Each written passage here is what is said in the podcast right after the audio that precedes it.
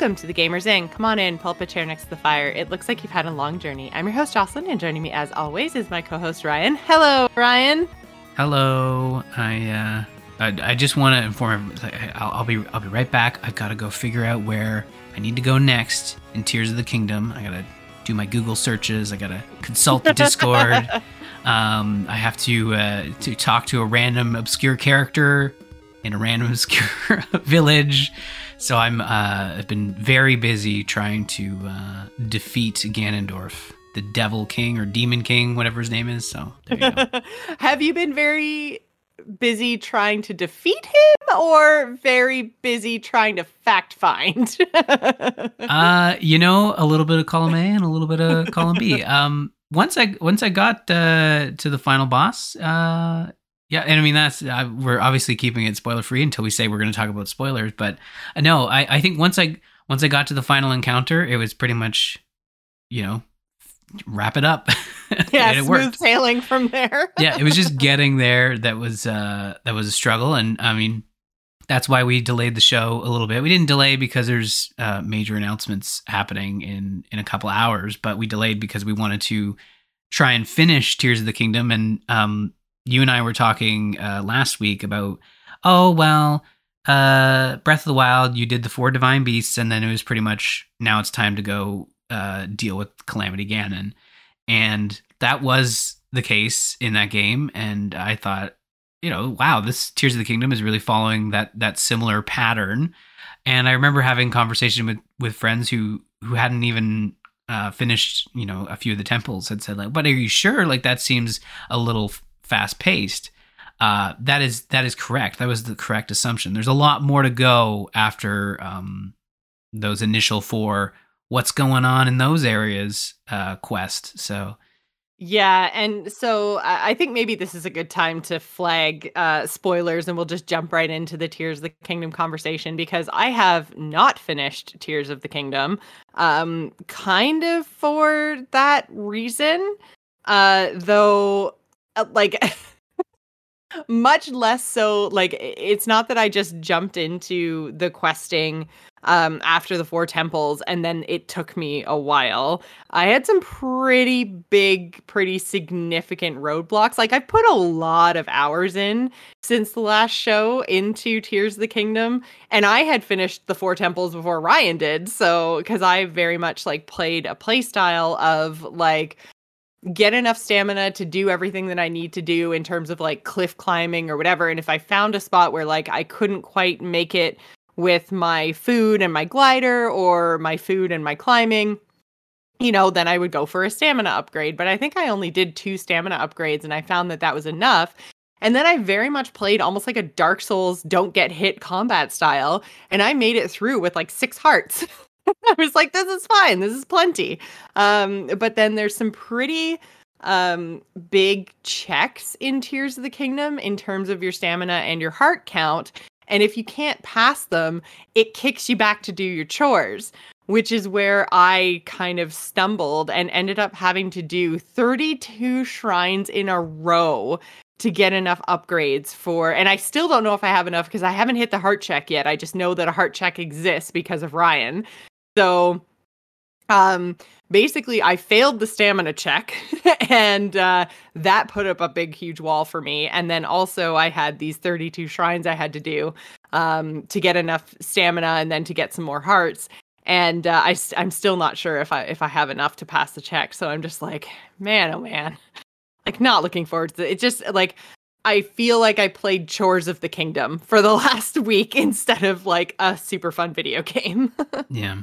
Well, th- and this is something we talked about um, as we were prepping for the show today, in that the game very much focuses on, similar to Breath of the Wild, this idea of total freedom to explore at your own pace. And I think that the game does not support uh, our typical play style, which is to be like, I got to get a good chunk of this done so that I can uh, talk about it on the show.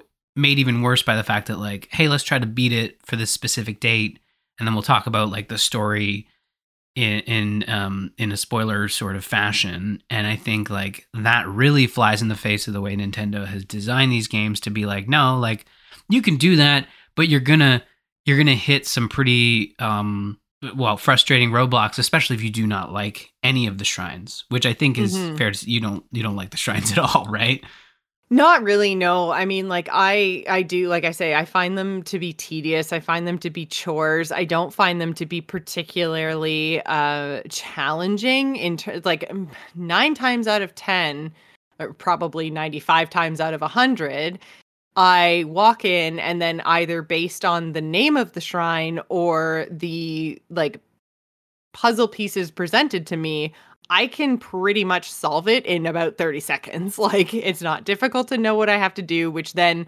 because it's not a challenging puzzle and I know that like if the shrines were super challenging, I would also probably critique them because then you've got like 50 to 60 that you have to do and if those are big time sinks and really challenging puzzles then you know like you can't get through it fast enough. So i don't like i just generally don't like the the game design decision to use these shrines as like the uh kind of the thing that you have to go through as a player to get your player power right? Like you have to do four shrines to get one heart or one stamina upgrade and so like it just it becomes super super tedious to me especially since they are totally divorced from the main storyline or any side of sort of side questing. There's a couple of shrines that have like side quests associated with them but like it's carry a crystal from one place to another or like you might have to do something for the guy who currently controls the crystal in order to get access to it you know? Like and even then like sometimes it's just barter for rupees. And like you say yeah sure i'll just like i've got 5000 rupees. You want 100 sure just take them. And then his wife comes over ah you're ripping him off. You- you'll take 50 and you'll be happy. And i'm like oh my god i don't care. Lady just let me finish this dialogue box so i can get the crystal and get out of here. Like Yeah. i was happy with 100 that is i did do that uh that sort of uh, experience. And i thought to myself like you know i just kind of need the stone. And the Yeah, difference like- between 150 is like like nothing to me right now. I, I can just go walk over there and sell a couple of extra uh monster horn things and call it a day. And there's there's a couple extra rupees. But yeah I think for me, I, I enjoy the shrines because they are like a break from whatever I was doing previously. Because, you know, before I entered a specific shrine, I wasn't trying to navigate like uh like a lava maze, you know? Um I wasn't trying to uh extend a bridge across lava using a very specific set of skills, you know, that are that are set up in that sh- in that shrine. So I I like the separation um from what I'm doing. Uh it is a nice sort of break because like when you're outside of those shrines, again, because there's so much freedom, sometimes you could accomplish uh you know getting from point A to point B by running point A to point B, getting a horse and traveling on trails. You can go up into it. You can unlock all the towers, then go to the closest tower, shoot up, and then glide to where you need to go. And that was the specific reason that I upgraded stamina all the way through until I had all of it was because I was constantly going to a tower, flying up, and then gliding to where I needed to go and and taking you know breaks uh, in sky. I do think it's it's basically the best way to Yeah. get around for sure. is the Yeah. gliding. and it um it contributes so you and i were talking last night because I, I had said like yeah i think you got this was like 10 o'clock i think you got a lot more to go Well, yeah, because oh my god, guys. Okay, so I I texted Ryan last night and I was so frustrated with one of the like roadblocks that I hit that I literally said, "Okay, Gollum is a better game than Yeah. Tears of the Kingdom." things were said i just glossed over that i didn't even you know i'm going to bed i don't have time to talk you down from that yeah, I he doesn't mean a- it folks he doesn't mean it I was in a very specific headspace last night. Um so yeah, we are we'll we'll talk a little bit about spoilers because I do want to talk about this like stamina check issue that I had because um basically uh if you follow the main story and like you're you're trying to find Zelda, right? And so pretty early on Impa gives you the quest where she's like, "Hey, these like geoglyph things, which are basically like crop circles, but with like neon paint instead of like cut into corn." Um, she says, "You know, there's these crop circles that have popped up all over the place. Uh, can you go investigate them?" And each one, eventually, you end up finding like a map that shows you where they are. Uh, and each one has a tear that's uh, one of Zelda's like I guess memories. Uh, which is kind of interesting because you get the sense that it's like it's basically all the information about the past, right? So to her, like because you know she's your contemporary and she was kicked back to the past at the same time that you got your fancy new arm, like it feels like these things are kind of happening at the same time even though it was like thousands of years ago for her like it's so anyways they're her they're her recollections i guess of the events of the imprisoning war and then eventually at the end of that, you get a new tear. And that one basically tells you what Zelda's fate was. And she has the Master Sword for you, and you need a metric shit ton of stamina. Well, I think uh, two rings of stamina, basically. so five upgrades, uh, which is 20 shrines for those of you counting. Um, in order to, to 20 shrines that you've chosen not to turn into hearts. 20 shrines that you've used to go to your stamina specifically. Um, and then you have to basically like ride Dragon Zelda to grab the sword. and so I did that with just my two upgrades because like they don't give you any hint. They're not like, you know, you're going to need some stamina to do this. They just say, there's the sword, go get it. And then I tried and failed. And so I that sent me on my quest for more stamina and all of these different shrines. And then they also don't warn you if you don't do it the first time, she flies so high up into the sky that it's basically impossible to get there. So I did uh, probably three hours or so of troubleshooting in game, trying to figure out if I was like, jumping from the or like shooting myself up the wrong tower. I tried going to like the top of like the tallest temples that I'd been to, so like the water and the wind temples and jumping off of those and trying to get close enough to her that I could attempt it again. And like I sent Ryan a screenshot and I was almost out of my stamina and she was like that high again from me jumping off the water temple as like it just I was just like I don't understand how I'm supposed to get up there. So then I went and did a whole bunch of Zonaite mining to get more batteries and then I had batteries and I was building flying machines and they were dying before I was anywhere near close and I'm like I don't understand. So Ryan had to google it for me and you get one shot. That's it to get your sword. I was like what? One initial shot one initial shot yeah so then she she flies off and is like you're unworthy and then you have to go through a whole other quest line which still at this point in time has not been presented to me um to you have to go through a whole quest line in order to uh get her to come back down again and i'm just like man oh man yeah. That um, sucks. like that's so so much. Like I thought my game was broken. I thought my game was glitched yeah. because it didn't make any sense and nobody told me anything in game. Not even like a Zelda voice in my head saying, "Link, you are unworthy. You need to be stronger before you attempt things again." Go talk to your old friend, the Deku tree, or whatever. Like, just nothing, nothing. It just like, assumes that you know you got one shot somehow. I'm just I'm so mad. I'm so mad last night. Yeah. Well, I think like the light dragon or, or Zelda is, is flying um she's always flying high. So I think you can see her throughout the game as you're playing and she's always flying high. And there is that specific so when i did it uh, that specific moment i got all the tears because you can you can go and find all the tears right away and and yeah it's exactly like the memories from the last yeah. game so you can make that your priority absolutely especially after the point in the game when you find the map and you know where they all should be because that was that was something i did uh, you mentioned in order to kind of glide and get some easier travel around the map I also went and got all the sky towers pretty early on.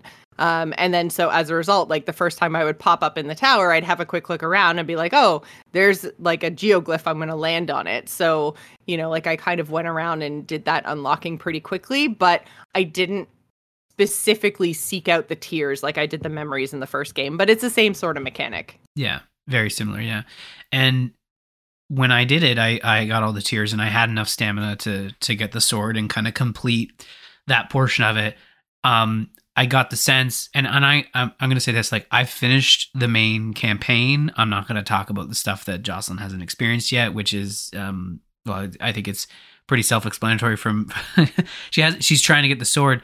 Um, like there was also like this knowledge of the previous game that kind of was like uh it was forcing me to think uh, that oh I, well this is this is it when i go do this thing uh, this is the final boss. There's a lot of these moments where the game kind of foreshadows like you're going you're going to to fight zelda. It's like well or you're going to fi- rescue zelda? It's like, well we kind of know that's not zelda. Like zelda's running around. We know it's not zelda. Oh my god, that was like that was one of the things I found so frustrating about the castle when you finally go there. Is I was just like, I know that's not Zelda. Why do I keep having to run face first into what I know is a ghost that's going to turn into a monster? Like, why? Why? Link, just have two brain cells to rub together, please. it's not even it's not even like it's everyone right but link especially Well, yeah, it's everyone, but Link knows all the things, right? Yeah. Like Link knows all the things the player knows. So eh, come Yeah. on, pay eh, attention. the tears um and this is the thing like i uh, because the game has this like large scale of freedom there is some hand waving from a design standpoint where they uh there are games that contribute for every little thing you know? Like oh if this play if the players progress to this extent and they know this then this dialogue plays during that thing. Nintendo does not do that with this game. There's stuff that uh, link learns in the tears specifically that someone in the past uh, pretended to be Zelda. It turned out to be uh, Ganondorf or a puppet of Ganondorf. Like Link knows that from witnessing Yeah. the history, and you could find that out at the very beginning of the game. It does not change the fact that you have um, allies charging headfirst into an active volcano because they think Zelda's down there, and it's like yeah. they don't have that nuance in the design that um I think other games uh would have. Um it's sort of a modern I think Horizon did it had a very good system with that where if you experience something that sort of affected um another quest it would it would be reflected in the dialogue it would be reflected in the actions of the characters there was never this like well we intended you to do this first or or whatever so we're just going to pretend like you um you don't care what's going on and and you're not going to you're not going to reflect on a thing that happened. And there are a couple moments in tears of the kingdom where that will happen uh where if you've if you've done some stuff out of order like was able to uh, get the sword from zelda before going through what feels like probably was the the order of operations from a design standpoint like i think getting the sword is the last thing you do before fighting the final boss. But what but you don't know when the final boss is happening so if you think the final boss is that is in hyrule castle because the game is kind Yeah. of like projecting that and then you try to get the sword well the game's not going to let you get the, the, there's a lot of like telegraphing Well- that just doesn't happen you know Exactly. Like they they kind of telegraph or at least give you the idea cuz again, you know that that's not actually Zelda, so you assume that's the big boss man like it was in the past. And so she's up on the castle. So you're like, "Okay, well, if she's up on the castle, that means that's where the final boss battle is going to be." And I even went up to the castle and into like the main room and I'm like, "This clearly is a boss arena." Uh, 100%. So I was like, okay, this is where the final boss is. I better go get the sword. And then, like, there's also another quest line down in the depths where one of the characters literally says to you, I'm going to go to where my boss is now. And then there's a blinking yellow dot on the map. And you're like, okay, so I guess that's the final like encounter. Like it also makes sense that Ganon would be down in the depths. That's where we found him in the first place. It's not a spoiler. It's literally the cinematic that they showed like way back when. Yeah. So like that's where we found him. Makes sense that maybe he's still down here because you don't see that much gloom stuff on the other than the castle like on the surface level. So, okay, he's still down in the depths. That's cool. Now I know where he is in the depths. Better go get the sword. and like neither one of those instances turn out to actually be the final boss battle. And I'm just like, damn it. Like, why is no one sending me to the right place and telling me to get the sword? Like, Be- It because should you don't be- need it yet, right? you don't, Like, yeah, you don't need it yet, but stop making me feel like I need it. yeah. Well, and and there's um there's this weird disconnect between um like is the world ending? You know, Ganondorf's back, the the, the Demon King's back, but like how how bad is it? And I think uh like Breath of the Wild, it's it'll be bad when it happens, but it's not going to happen until you uh and, and it's not going to happen for a bit.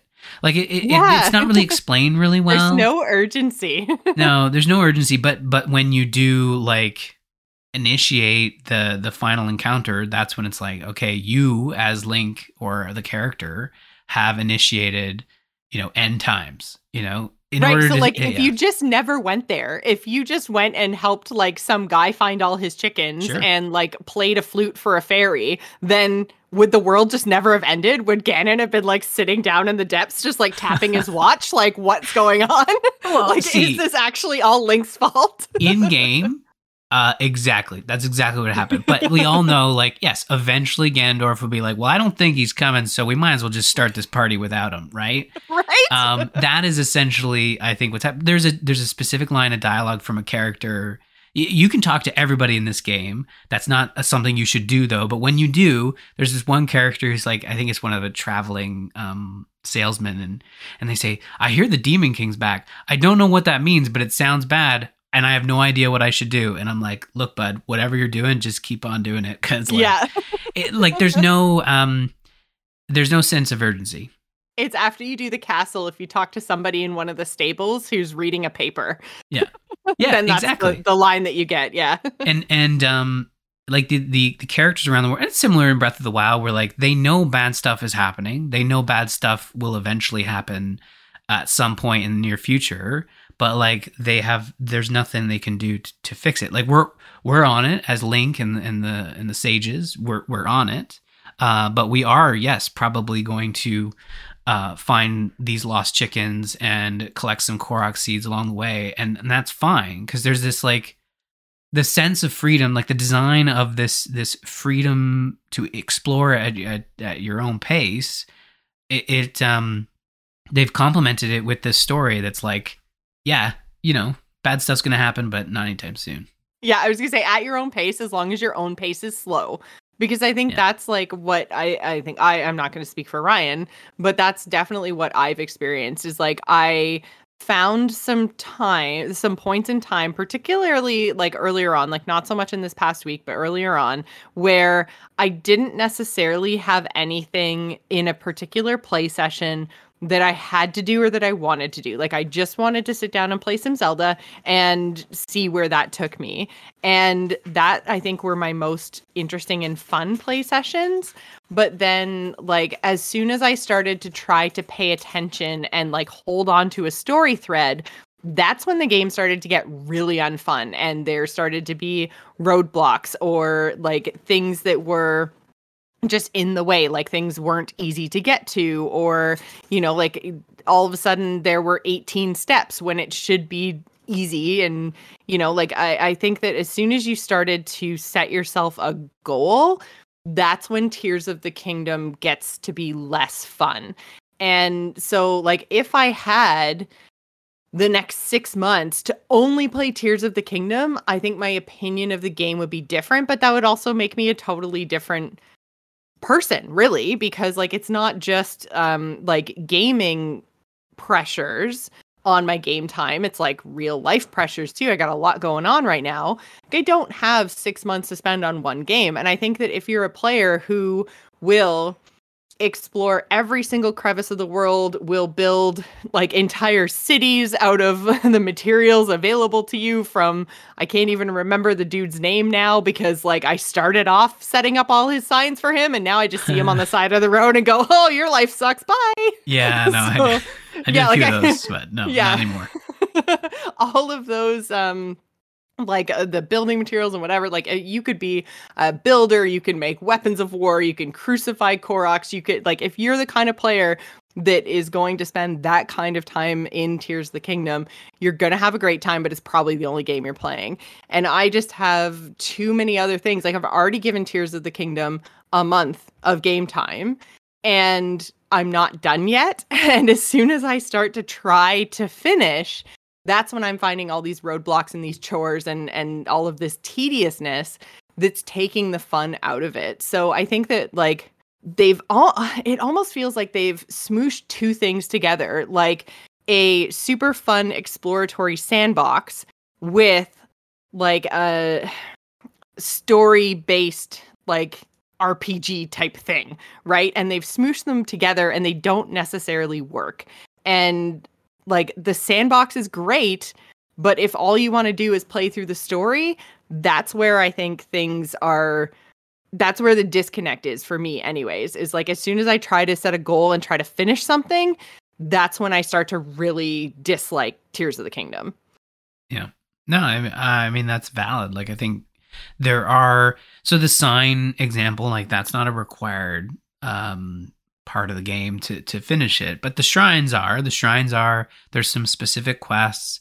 And you know outside of just you can google stuff and and then and and skips like some some exploration to figure out what you know investigating like um that's fine. I, I mean uh, but for me when i was playing like i was enjoying the shrines i was going at my own pace and but but similar to you like when we set a deadline to finish it i was like okay i'm gonna i'm gonna have to play this game um in a way that uh that is not designed to be enjoyed that way like if you mainline it you are going to hit roadblocks that um that will be will be less fun because you're you're kind of battling uphill so to speak so I, I encountered that while I was trying to finish the game. I think specifically in the fact that I didn't do a lot of um, depths exploration. Uh, I didn't think like I think there's a reason they didn't include that in the marketing because I don't think it was uh, the most exciting edition. But it's one of the least fun so so matt did some googling yesterday the day before uh just as he was watching me play because i was doing some exploration down in the depths and he found like some article that was like 10 interesting facts about the depths and he was like oh so the map is actually exactly the same as the up like the the um i keep wanting to say like upstairs. Yeah, but like the surface level except it's just reversed. So like stuff that's like a a canyon upstairs is a is like a, a valley downstairs. So that means that all of the exact same traversal stuff is going on uh, but it's completely in the dark.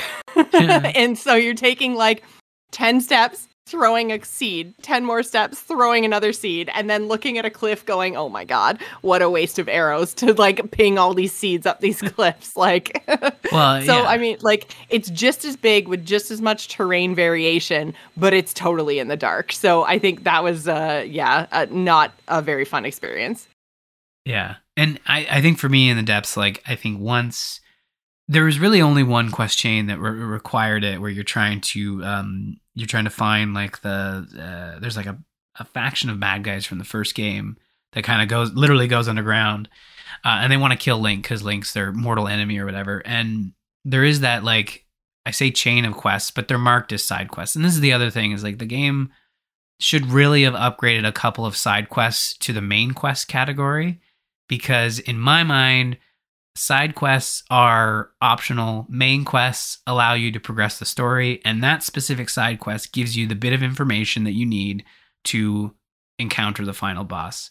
Uh, oh i say need but like without having to sort of guess you can make a very educated guess as to where the final boss is right? especially when you kind of realize that he hasn't popped up anywhere else. No. It's like and- yeah. are you exactly where i left you? Oh ganon. Which it, it like similar to the first game if you wanted to you could go right to the final boss walk w- right towards it. You're gonna have you're gonna struggle. You're only gonna have a stick you know and no pants but you can do it. You can run right up to the final boss in the first game. And you and i i'm assuming you can do it in tears of the kingdom i wouldn't advise it uh to do that that final encounter with with nothing would be uh, uh apparently painful. the current speed run record is like an hour for Yeah. tears of the kingdom so it's, it's essentially walking from point A to point B and then trying to defeat the boss with like a, a four uh, attack stick, right? Like I again, that's a great way to hate this game. I don't advise anybody to do that. Play play I think you should you know engage with the with with the way that Nintendo's sort of like laid out the quests, but it's possible to do that and it goes back to this like fr- the the design is put together in a way to uh, allow total player freedom to to do what they would like to to beat the game.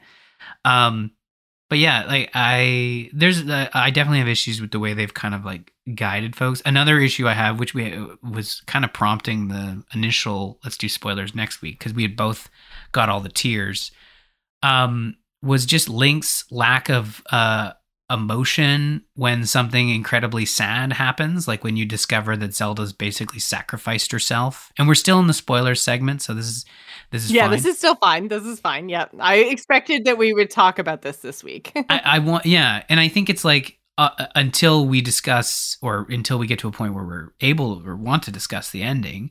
Um, but this point is like a major lore point when you figure out exactly what happened to Zelda in the past. And it's foreshadowed very heavily in some of the early tears you get in the in the early segments of the game is like if you if you eat a secret stone um then you turn into a dragon and you lose yourself. You lose your your mind eh, body and soul so essentially the idea here is that zelda's like oh i know i am here i have to sacrifice myself and pour my light you know to restore the master sword would take thousands of years it's like well how do i live for thousands of years oh remember when you mentioned if i eat the stone yeah, then I get to be an immortal dragon. Yeah. yeah. And I'm I was fine with uh like I was like, okay, like that makes sense story wise. She's stuck in the past. She's trying to figure out how to get back to the future. She still wants to save her kingdom. She knows she's going to have to. I was fine with all of that. The biggest issue I had is when Link discovers this, and whether it's your best friend, your partner, your uh, even your coworker, he just doesn't react. Yeah, he, no, he doesn't shed doesn't a tear at all. He yeah. just like stone not face. even his yeah, not even his like linkiest link reaction of the like, huh? like he doesn't even do that. he doesn't even hang his head. He doesn't uh Yeah. sort of like bow. He just like he doesn't It's even just, nod. Like, the camera just yeah, the camera just pans back to him and he's just like full stoic face. it was a like, missed opportunity in my mind. A total missed opportunity for for Nintendo to um do something. Like they could have done anything. You know, I think he should have I personally believe that uh no matter what and I know there was like articles going out about like the relationship between Link and Zelda. This is a direct continuation of Breath of the Wild. They've obviously been working very closely and have formed a strong relationship.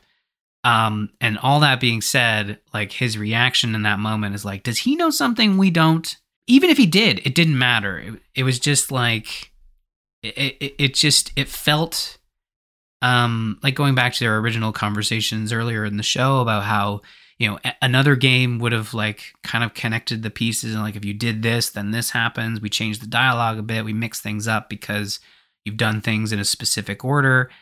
Uh, you know, dynamic system. Um, in a modern game, we would expect that, and I think also like in a game, even when you are the player character, like you're trying to put yourself in Link's shoes. Um, I don't. I think a majority of players would be like, I would have reacted in that moment. You know, like mhm. in some fashion. So- some way, shape, or form. Yeah, there would have been some sort of reaction. Yeah. because I was reacting as a person playing the game. Yeah.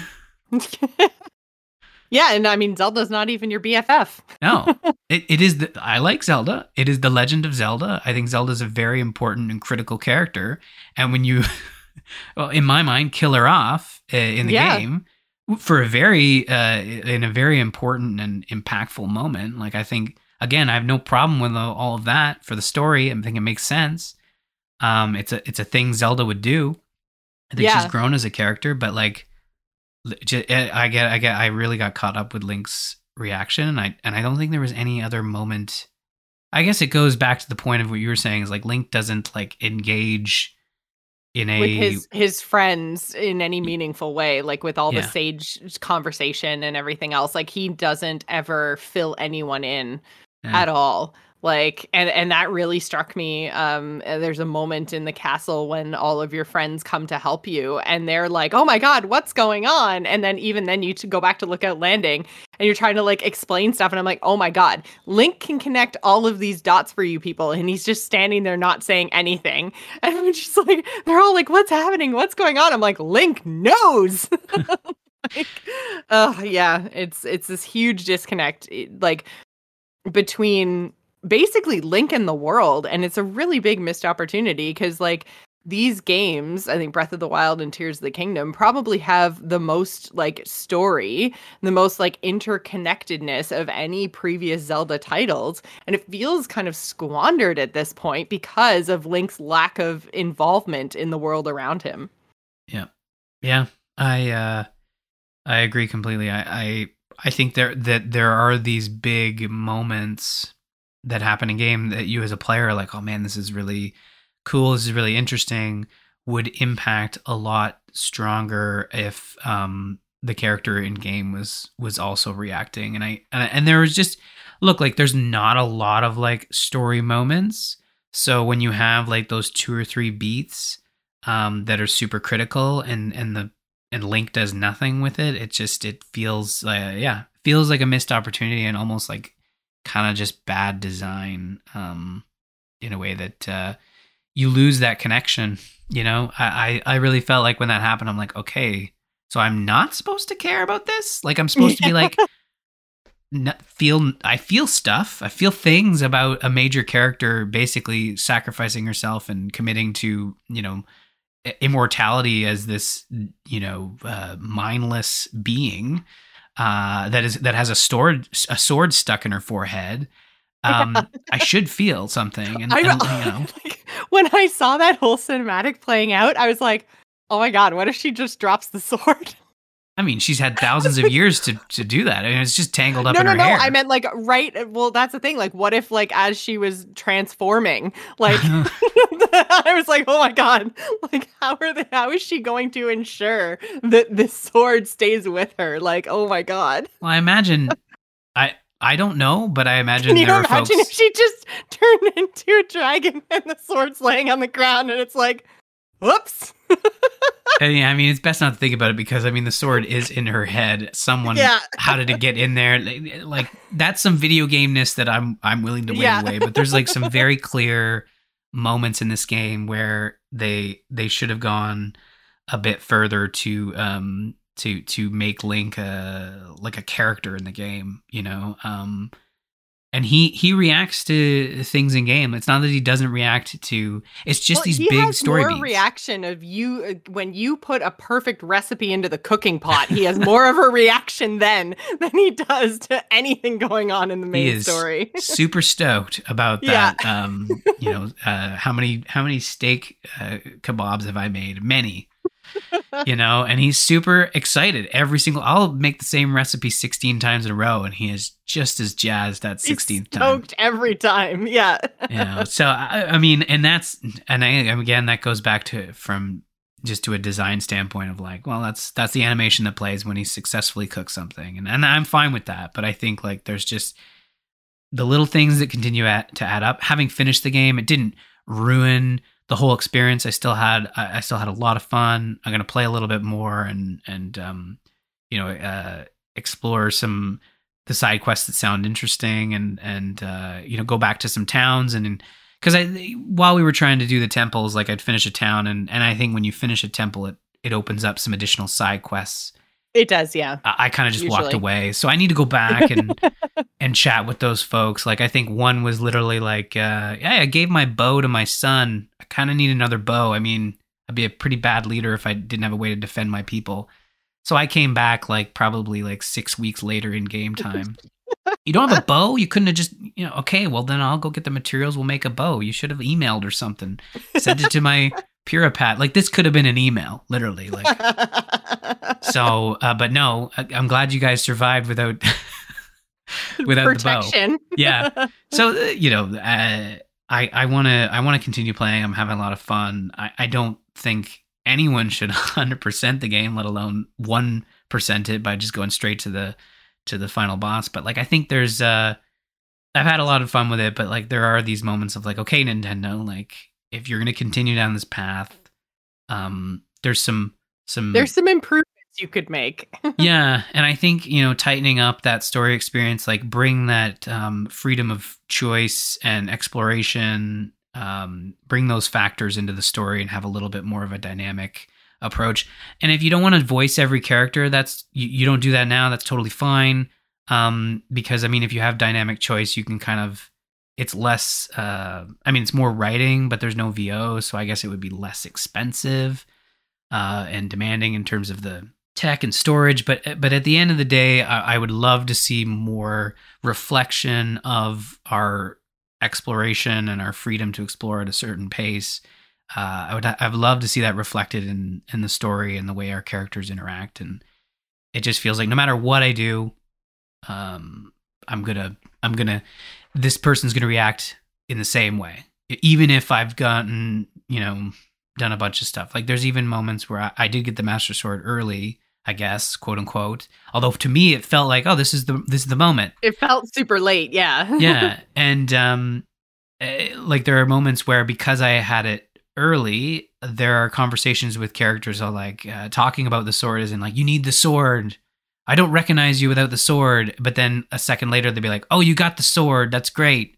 And it's like, well, they came up with those. It's still jarring because it's like piece of dialogue. You don't have the sword. Piece of dialogue. Oh, you do have the sword.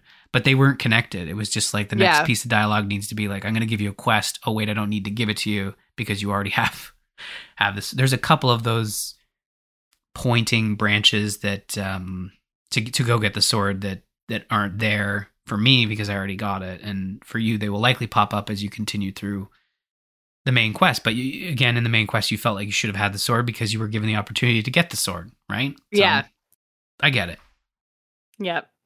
Well, I think that pretty much wraps the Tears of the Kingdom conversation for now. We're going to have a final conversation uh maybe next week about although there's a lot of news next week because next week is all of our uh like summer game fest and showcases and everything else. Uh so we have a lot to cover next week, but I think our, our Tears of the Kingdom conversation is pretty much wrapped up, minus how we feel about the ending. So we'll probably have a quick ending conversation either next week or the week after, and then lay this one to rest probably finally for those of you trying to avoid spoilers and have had to like skip the last like three episodes of Gamers Inn we're gonna be done soon i promise Yeah. No, and and uh, as you said, next week will literally just be the last chunk of the game, and we'll get our final thoughts out there, and uh, yeah, we'll uh, we'll move on to less uh, Nintendo-y pastures. I don't know what those pastures will be, but they'll be um, they won't be on the Switch. Well, I don't know Yeah. what they'll be on actually, but yeah, well eso just put out their annual update it's good it's did good they? So Yeah. that's odd to me because I've seen nothing. You mentioned that, and I've I've seen nothing for it because they announced it in January and then they drop it in June. Is that right? yeah it's pretty much the same pattern every year yeah Yeah. Okay. Well, I did miss that. I. It, it- what is? It's not dragons again this time. What is it? Uh, Uh, no, no, it's not dragons this time. They actually put a new class out, which is interesting. So uh, I played a bit of that, but I'm not going to talk about it too much because you know ESO is ESO. It's still great. The expansion is great. The characters are fun, and yeah, like everyone should be playing it. It's a great MMO, so get in there. Like, but I mean, it's also like what eight or ten years old now, so yeah, like if you're not already playing it, you're probably not going to pick it up, but you should because it's good. um, but yeah, do you have anything else you want to talk about gameplay wise before we jump into the news? yeah. So I wanted to uh, chat about uh, an experience. Uh, this won't. Um, I, I don't really have a lot to talk about because this this game just launched in early access. It's uh, called Cook Serve Forever. It's the fourth entry in the uh, Cook Serve Delicious sort of franchise, but it's like it's kind of been reinvented a little bit. So they had their trilogy, and uh, and now they have um, this new game that is out in early access. It's just the prologue and chapter one that's currently available. So there's not there's not a lot to the game just yet, but it really gives you an idea of like what they've um, they've changed in terms of uh, the mechanics. So I mean, Cook Serve Delicious as a franchise is about um, uh, I, like it's about cooking, obviously, and serving the food, and and uh, you know you kind of hope it's delicious, right? So the idea is um, you run a restaurant, or uh, I think the third one is like you're a, you're a food truck, and you're like moving from spot to spot. So the idea is basically like someone comes to your food establishment, they put an order in, and then you have to make it exactly to their uh, preference. So on your menu, you might have like a burger, uh, grilled cheese, cookies, that sort of thing. But they every order is different. And in order to prepare the the order, you kind of have to you know timing. Uh, you use uh, it mostly keyboard related, and like you have to prepare the order in a very specific way. But it's like time based, so you kind of get into this rhythm. So it's like a rhythm game as well, where you're like okay, I need to make a burger with lettuce, tomato, and ketchup.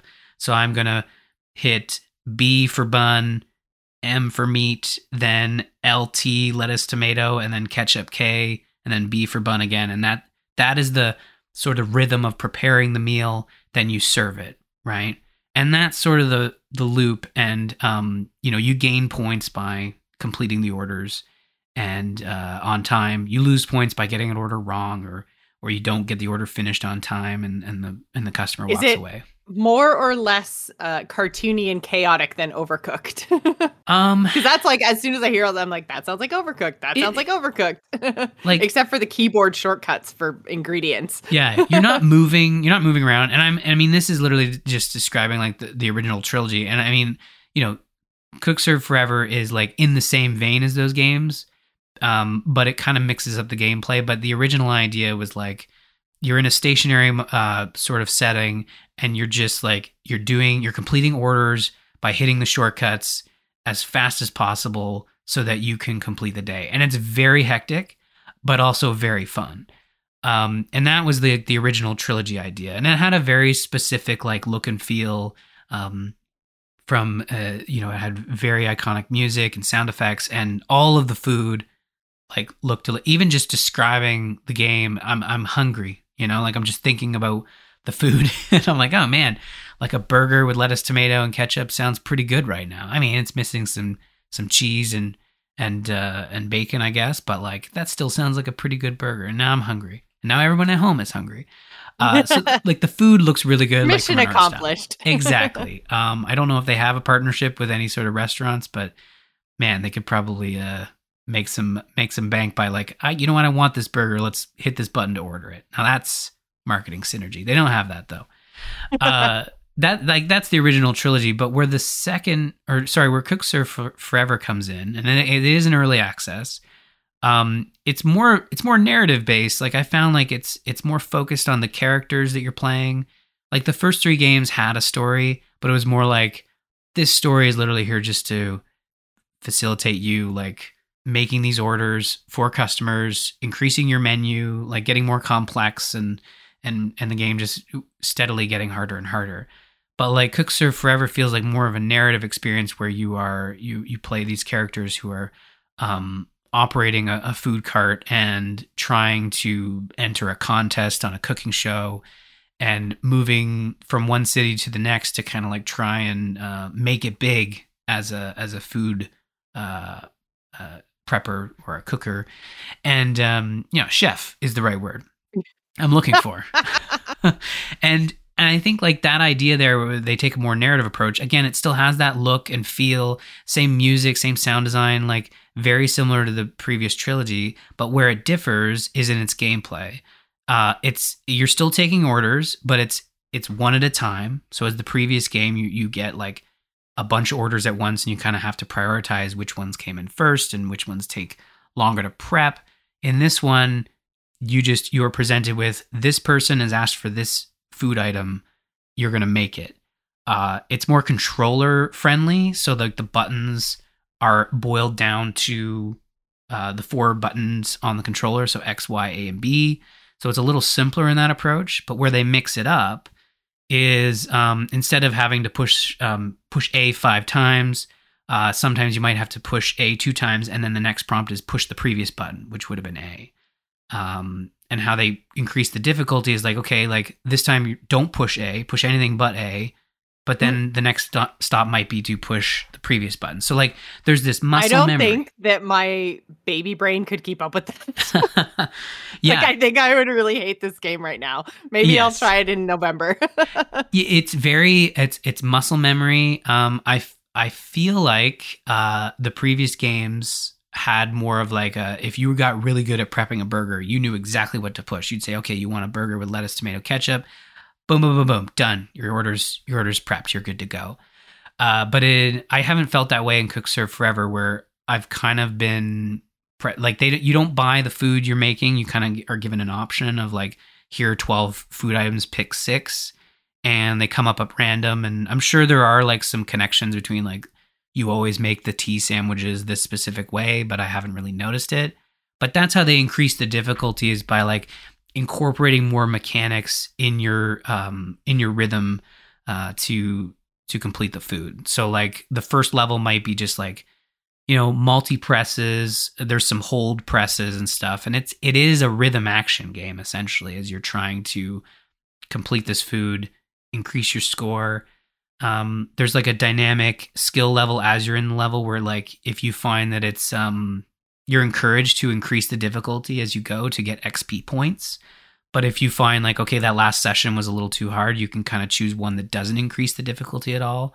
I think there's one that's literally called like take a break which which just makes it a little bit easier than than the previous session and i like that like control where i could be like uh, no i want to just keep the difficulty ramped up but as you progress your level at a specific area, you might want to like you might need to ratchet it back a little bit as you're playing because you're finding it's uh, it's too too hectic. But I really appreciated the fact that um, it was more controller friendly because from a rhythm action game, I'd rather be pressing uh, the you know A, B, X, and Y as opposed to I think on PC they use the uh, the the arrow keys. So if you're on a laptop okay. and you have one of those like weird squished up and down keys, like the way they kind of like minimize. If you don't have a full size keyboard, you're going to run into issues uh, with the up, down, left, right if they are right. not of uniform size, which I I did experience when I I played it on the laptop. But I've been primarily playing it on Steam Deck, uh, hooked up to the TV with a controller, and it's it's worked really really well. Um, but yeah, it's it's a mix up of that previous trilogy. So if you played the previous games, you're gonna you're gonna be very familiar with um, the look and feel and sound. But you're gonna be um, you're gonna experience a little bit of a different uh, take on the gameplay. Like it's more they've leaned more into the rhythm action of it and and leaned away from sort of the the hectic punishment of the first three games, where if you get very overwhelmed, um, you just outright fail you know, and you have to retry the level. Well, to be fair though, you said it's only prologue and chapter one available, right? So it could be that you're playing through the very early parts of the game and it gets more punishing later. yeah, exactly. And I have felt like, again, like I think what they have here in the initial sort of offering um, is they've got their gameplay down, like from a from a how you're going to progress uh, through these sessions.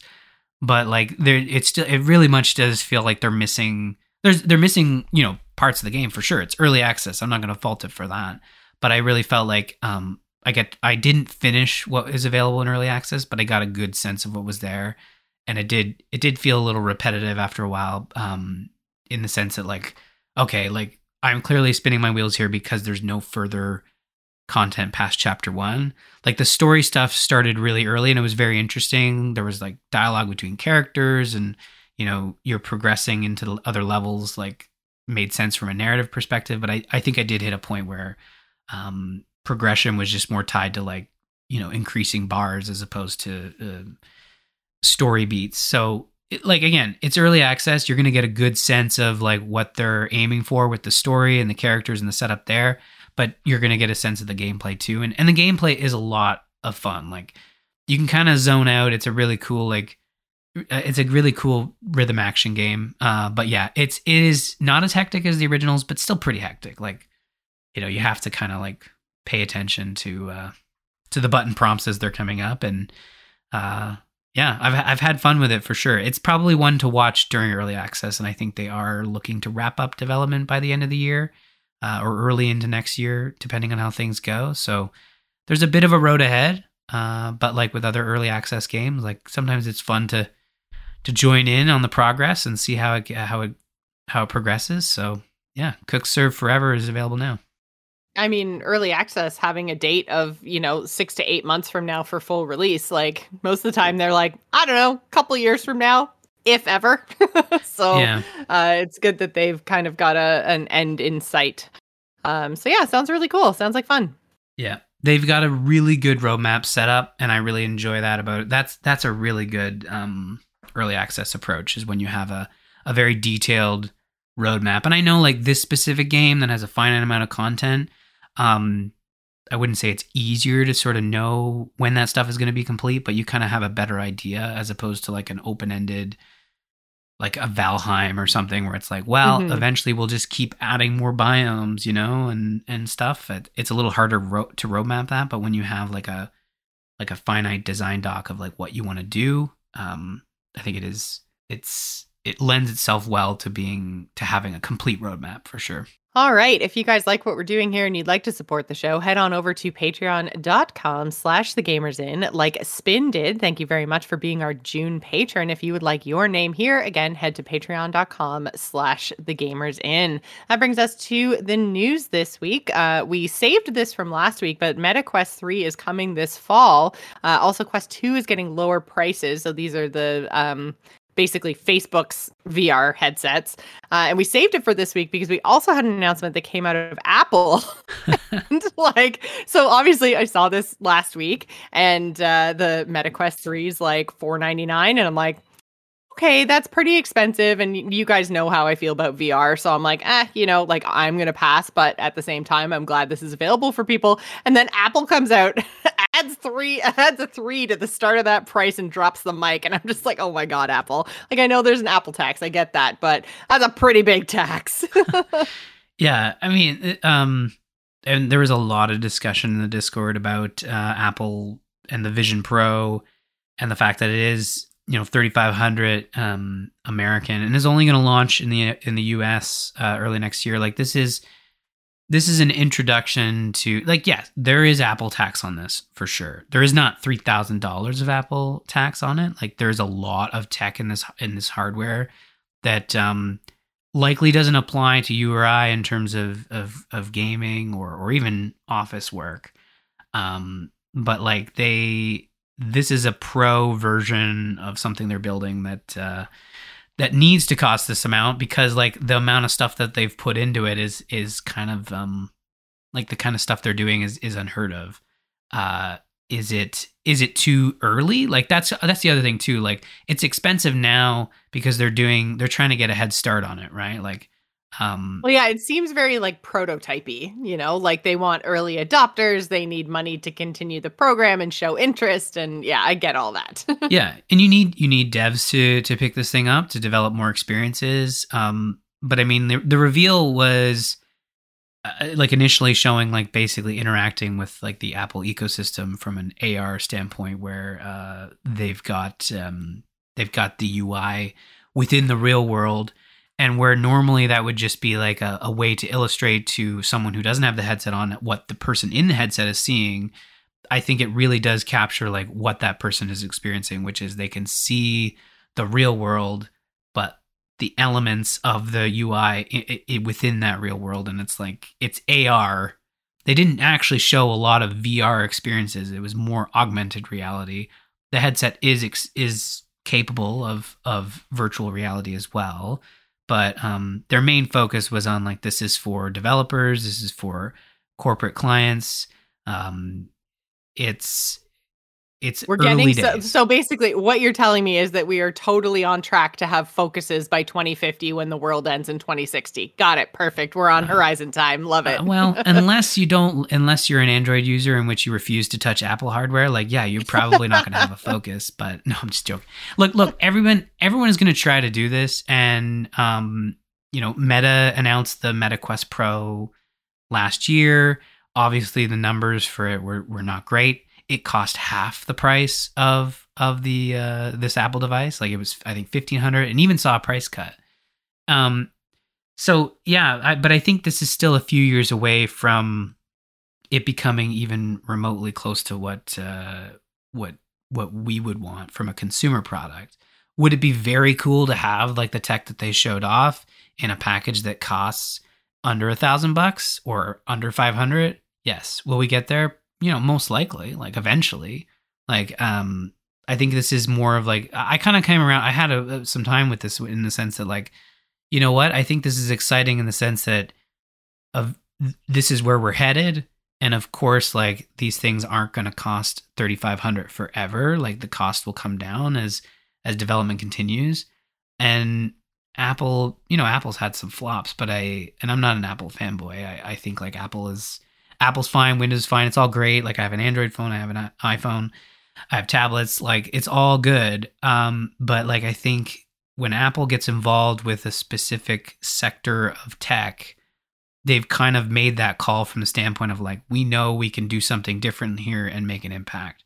You look at the iPhone, you know, the that the BlackBerry movie that's out, like I think it includes like a specific section of like the iPhone being announced and everyone laughing. Like that was a big news story. Like everyone thought Apple was nuts to make an iPhone with a complete screen. Well, I mean, look where we are now. Like they do get some wins, yeah. and um, there were a lot of people scoffing at, you know, how would the iPhone even work? How much would it cost? And it's so expensive. And you know, now well, I remember yeah. like uh, back back when like so i had like an ipod first and then i got an ipod touch and as soon as i got the ipod touch because that was after they had like announced the iphone I was like, instantly, I was like, okay, I can understand why you would want internet connectivity on this thing. Like, I get it now. I can see why an iPhone would be really great. Um, but like, that was, like I say, it was a while after the first announcement. Like, I think by the time I got a touch, they might have even been on iPhone 4s. No, three. I can't remember. But, anyways, it wasn't even like first generation iPhone when I was having that epiphany. yeah. Yeah, and I mean it all comes down to use cases and and affordability and I think like this headset doesn't have the use cases and the affordability is definitely not there. Um but it it will get there with with time. Like I think um you know everyone's used to uh you know major corporations kind of saying like here's the consumer product and starting there and then introducing more more advanced products. Like when apple announces like a new uh, like a new well they announced the mac pro and it starts at $7000 which is essentially like the equivalent to a pc tower and and having that expandability. Like that product is for a very specific you know uh, part of the market it's not for everyone but like the new macbook air like okay yeah that's that's more mass market for for folks who want like a smaller laptop but right now we're just seeing like this slice of what could be the vision pro like i'm not saying it's gonna it's to work out. Five years from now, it, it might be one of those duds. Like um, Google's had them, Apple has them, Microsoft has. Every company has uh, has has products that don't work out. But um, I think what they've shown, like, I'm excited to see where it goes, and I think it's very similar, as you said, to, like to the iPhone. Of like, I can see how this is this could be this is going to be very exciting, and um, it's just not quite there for for for me or for you. And I mean, the Meta Quest 3 is is a it's really interesting when you put them side by side. They're very different products. But the but the Meta Quest 3 does evolve from the Quest 2 in that like that was the they should have announced the Quest 3 with the Quest Pro to say like here's our Pro model. This isn't the successor to the Quest 2. This is a new tier. But here is our successor to the Quest 2 with the, with the Quest 3. But they weren't ready to sort of announce that. So there was that like 6 to 7 month gap between the announcements and but I think like if you paired them together it probably would have been a better one-two punch of like you know having what appeared to be a, a failed version of a pro uh quest headset and then and then announce this like what appears to be a very cool like upgrade like it's smaller um it's obviously faster has better better processing power uh but like it it just um it's a completely different thing from the from the Vision Pro, uh, but a lot of people are making fun of the price. It, it, was expensive. It is very expensive. I think just like any time you see an announcement of like, "Hey, someone's come out with a new thing," and then like it is just way over like not necessarily overpriced but out of any price that a random normal consumer would consider rational then it's going to get made fun of right? Like yeah. And it's apple. It's easy to it's, it's apple it's yeah. definitely easy to poke fun and um and i think like when you look at the, you know back back in the day it was very easy to look at apple and like yes there's an apple tax you know a laptop from apple costs way more than a, than a windows laptop but now where we're at is like you are you're not paying the apple tax you're paying for um you, you're paying into a specific uh, piece of hardware that's going to last you quite a while. Like I think now when you buy like an Apple silicon laptop, it's going to last it's going to last uh, twice as long as if you were to buy like an entry level Windows PC. You know, um, but if you if you pay into a Windows laptop and buy like a higher brand with with bigger guts and and stuff like that, you're going to get longevity out of that too, right? So it, it's you get what you put into it, right? So if you want like a really high end uh, Vision, like the Vision Pro isn't even at that level yet in the sense that like if you're buying it, you're basically buying a dev kit, you know. Uh, I, is I think what comes down. I think that's been the most sensible reaction that I've seen is like this is not a consumer or even prosumer level of hardware. This is a paid dev kit. Like if you want to get involved at the ground floor and work on the most advanced AR slash VR headset with um, one of the most capable technology companies in the world, you can do that. Spend the 3500 and well, obviously you have to live in the US as well because it's not available. You could import it, I guess. But like I think that's what this is is like it'll be interesting to see what happens next year once it's been in the hands of folks for for 6 months or so and and and see where we're at at next year's WWDC. Um so I think that's where I'm excited. But I think like the other big thing that got announced uh, gaming wise, which is kind of funny because Apple usually ignores gaming outside of like a couple of nods here and there, is they uh, they kind of took a like a card from Valve and they've designed like their own like Proton like tool that can run Windows games on Apple chipsets like Macs. So like the new sort of run of of Apple hardware that that has the own like chips that you would find um not non Intel chips. I think they're they're called like the M1s through 2s or whatever. And the idea here is that it'll run like a layer like like Steam does when they run like the Steam Deck is Linux based. They use Proton to run Windows games. This will allow you to basically run Windows games in a similar fashion on the Mac. And I think like that's that's a big step forward, you know, like in the sense of like, well, we're we're not just going to uh, rely on developers porting their games. We're just going to offer a tool that exists to this day. Like you can run applications on your Mac that will translate the code on the fly and emulate the game uh, using I think it's called Wine or whatever, but which is a, very similar to what they do on the Steam Deck. So it's cool that this is going to be built in to the next Mac operating system and um, will allow Mac users to play more uh, more PC games, which is good. Yeah, I did yeah. see a couple of people talking about Diablo and like showing the Diablo like splash screen with like this does not run on Mac, and I was like, oh, that sucks, man. That they're still in this situation. So it's nice that Apple's finally giving in, I guess. Yeah. Or like making it like base kit, right? Like, okay, yeah, fine, you can run Windows games, fine. And that's the thing is it always felt like if you were on a Mac, you kind of you had to either rely on what Apple offered, which was like Apple Arcade titles and such, or rely on developers porting the game to Mac. And I know that works in Apple's favor to be like, well, port it so that it runs well and that we don't get complaints that that our software runs like garbage on our hardware. Um, because that's always the big focus of Mac is like it's the tied ecosystem between hardware and software that makes it, you know, work so well. But, and worth um, the money that we just talked about. exactly, you know, spending the extra the extra money on it. But I think that this tool specifically is kind of like a, as you said, like a sort a little bit of a giving in of like, okay, you know, we're gonna design the we're gonna take something that already exists and we're gonna we're gonna give it that Apple polish, make it easy to use, and um, you're not gonna be rely you're not gonna have to rely on going through Linux forums of figuring out um, how to run you know proton levels of things. It's similar to steam deck we're gonna we're just gonna let you hit that button and it's gonna run and it's gonna be like magic you know?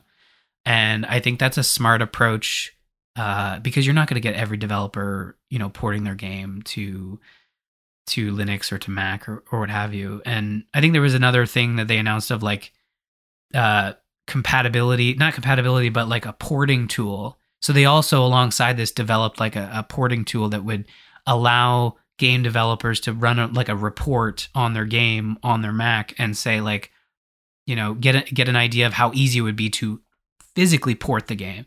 You know, actually port it as opposed to using like a compatibility layer, like a like a Proton like tool. So there was actual announcements from Apple related to gaming. There was no like, there was like maybe moments, fleeting moments of gaming with the headset announcement, but like those two announcements specific to gaming were, very it was very clear that Apple was like, you know, making these steps forward for for gaming because they realized like, okay, we need to.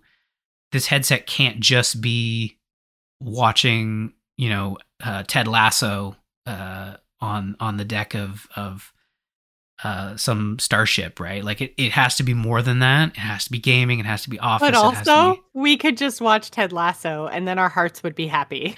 Uh, that's true. Yeah, exactly. And I mean, if you want to spend thirty five hundred to watch Ted Lasso on, you know, the surface of Jupiter, you can do that. You know, excellent. Like, you can do that. So, but but again, these these are. It's always, you know, I know company. This is the reason companies don't like to show their hand too early and show the fact that they are taking baby steps. But I think these three things kind of connected together could mean something for Apple in the coming years in terms of of gaming. Like, I mean, you know, the Steam Deck from Valve wasn't built in a year. There were stepping stones. There was the Steam Link. There were Steam yeah. machines. You know, that a lot of work went into getting to this final step that like a lot of folks really appreciate, myself included. I think the Steam Deck is an awesome piece of hardware, but I know I have a Steam Link. I I've seen you know the Steam machines and stuff, and it's like there was a lot of work. You know, it was a lot of trial and error, and it was a lot of uh, making mistakes, and and uh, maybe not even making mistakes, but like just a lot of hard work. You know, so hopefully, hopefully there'll be more to uh, be said in the in the coming years from Apple as they um it appears as though they're looking a little closer at gaming now. Uh, and speaking of gaming, we do have, as we mentioned, uh, Summer Game Fest and Xbox Showcase are coming uh, in the next week or so. And uh, Microsoft has promised no full CG trailers for the Xbox Showcase for their first party games, which means we're going to get gameplay, which is exciting. Yeah, yeah. So this uh, this felt like a good tee up for the fact that, um, and we've hinted at it earlier. Next week's episode is is likely to be uh, very news heavy. Very news heavy. Yeah. um, we haven't um, we haven't seen uh, anything from Summer Games Fest, so that's going to be happening uh, as well, and we'll talk about that. And but I think this was like in direct connection to there was a lot of uh, there was a lot of CG trailers with the Sony showcase. There were non CG trailers as well. It wasn't like the whole thing was, you know, advertising. And well, Microsoft is. We talked. We talked last week, right? Like Sony's yeah. wasn't first party stuff, right? So Microsoft is very specifically saying for their first party titles. So oh, I'm sure yes. there's. Yeah, there's going to be CG stuff from other people, but anything that's first party Microsoft is going to have gameplay. Yeah, which is exciting because, like, you know, there is not only Fable, but um, Avowed, uh, a new first-person RPG from that the from um, Obsidian that was announced year same year as Fable, but like that was the criticism they had that year. I think it might have been was it 29 Oh no, it was 2020. I think it was the year the Xbox Series X came out. Either way, it was like it, uh, it was a year where there was a lot of like first party CG titles. There was even um, Outer Worlds 2. Like these are games that were announced, you know, three or four years ago that um, there's got to be gameplay. so I'm really hoping for Fable, and I know Jocelyn's hoping that they don't uh, look at uh, Tears of the Kingdom slash Breath of the Wild and be like, let's do that, but with fart jokes. Oh my God. Ryan, why are you cursing me? Like, those are the two franchises my tattoo is based on. They can't both no, Ryan. Wouldn't it no. be cheaper to get the whole thing removed, though? Yeah, like that's literally. I'm like, how fast can I cut the skin off the back of my neck? Like, well, okay. Like, I think you can laser it off. We have the technology now. You don't need to like do that. But um, no, I just I uh, I'm half joking and half being like, well, we have to understand that you know when when a game makes such a large impact, like Breath of the Wild or Tears of the Kingdom, other developers look at this and say, like, let's let's Let's do something like that. Let's take inspiration. I think Fable. Um, look, I, I think Fable. You could also look at Horizon in a very similar fashion, and I think you and I both hope they go closer to. I think Horizon would be a better fit. Uh, because like, is a fart joke funny if no one hears it? And I think that would be essentially Breath of the Wild. Like if if they did that, it wouldn't be funny because no one would hear your fart joke because there's no one around, right? so, sorry, I didn't mean to curse you. no, no, it's fine. You just put that terrible bad juju out into the universe, and now, now Fable will be ruined forever. So well, thank you for that, Ryan. Great note to end on. next week, when we do our episode on Tuesday after the showcase, you we'll see who's right. I mean, honestly, knowing our luck, Fable won't even be there. But uh, right, it'll just be all Starfield, which they did say there there is a Starfield direct. Like yeah. there's Starfield specific stuff that's coming because it's releasing very soon, and uh, everyone's really stoked and excited about that. So I'm I'm excited to see what they have to show us for Starfield. To basically, because up until now, like I've talked about this before, my excitement for Starfield is the release of dev time that can go towards Elder Scrolls. Like so, I but I am I am like keeping an open mind, and I do want to see what Starfield has in store, and you know maybe maybe it'll be something I can get into. Um, generally, I don't like space exploration, so like we talked about before, when they're like we have a thousand planets, I'm like that's like 900 too many. Yeah. So we'll have to see what the direct shows, but uh, yeah, that also is coming next week. Yeah, and and the Starfield thing will be separate from the showcase. I mean, it's like yeah. right after, but I think that's also like a really good um forward explanation of saying like look starfield is going to be a focus but because it's going to be a primary focus we're going to have it separate from the showcase so there is still a lot of room to have Fable Avowed, uh, you know, uh, Outer World 2 show up. Like there is room for that, which Sony had like an hour and a half show, but they dedicated like a, like I think a third or maybe 15 minutes of it to Spider-Man 2. There was a lot of Spider-Man 2 there. It wasn't a separate showcase. Yeah, so it's I think it's a, yeah, it's a good uh, indicator I think that they have enough to show uh, without Starfield that they're kind of pulling it out and making it its own thing. So Yeah. Yeah, we're going to have a lot to talk about next week, so make sure you join us. Uh, if you want to talk about these things live while they're happening, head on over to bit.ly slash TGI Discord to join the conversation there. You can also visit us on the web at gamersinpodcast.com or follow us over on Twitter. You can find me, Jocelyn at Joss Plays, Ryan is Dar Murphy, and don't forget to follow the show at The Gamers Inn. Thanks for staying at The Gamers Inn, and remember, tune in next week with much less Tears of the Kingdom talk, we promise. Bye, Maybe. everybody. Maybe, but definitely. Goodbye, everybody.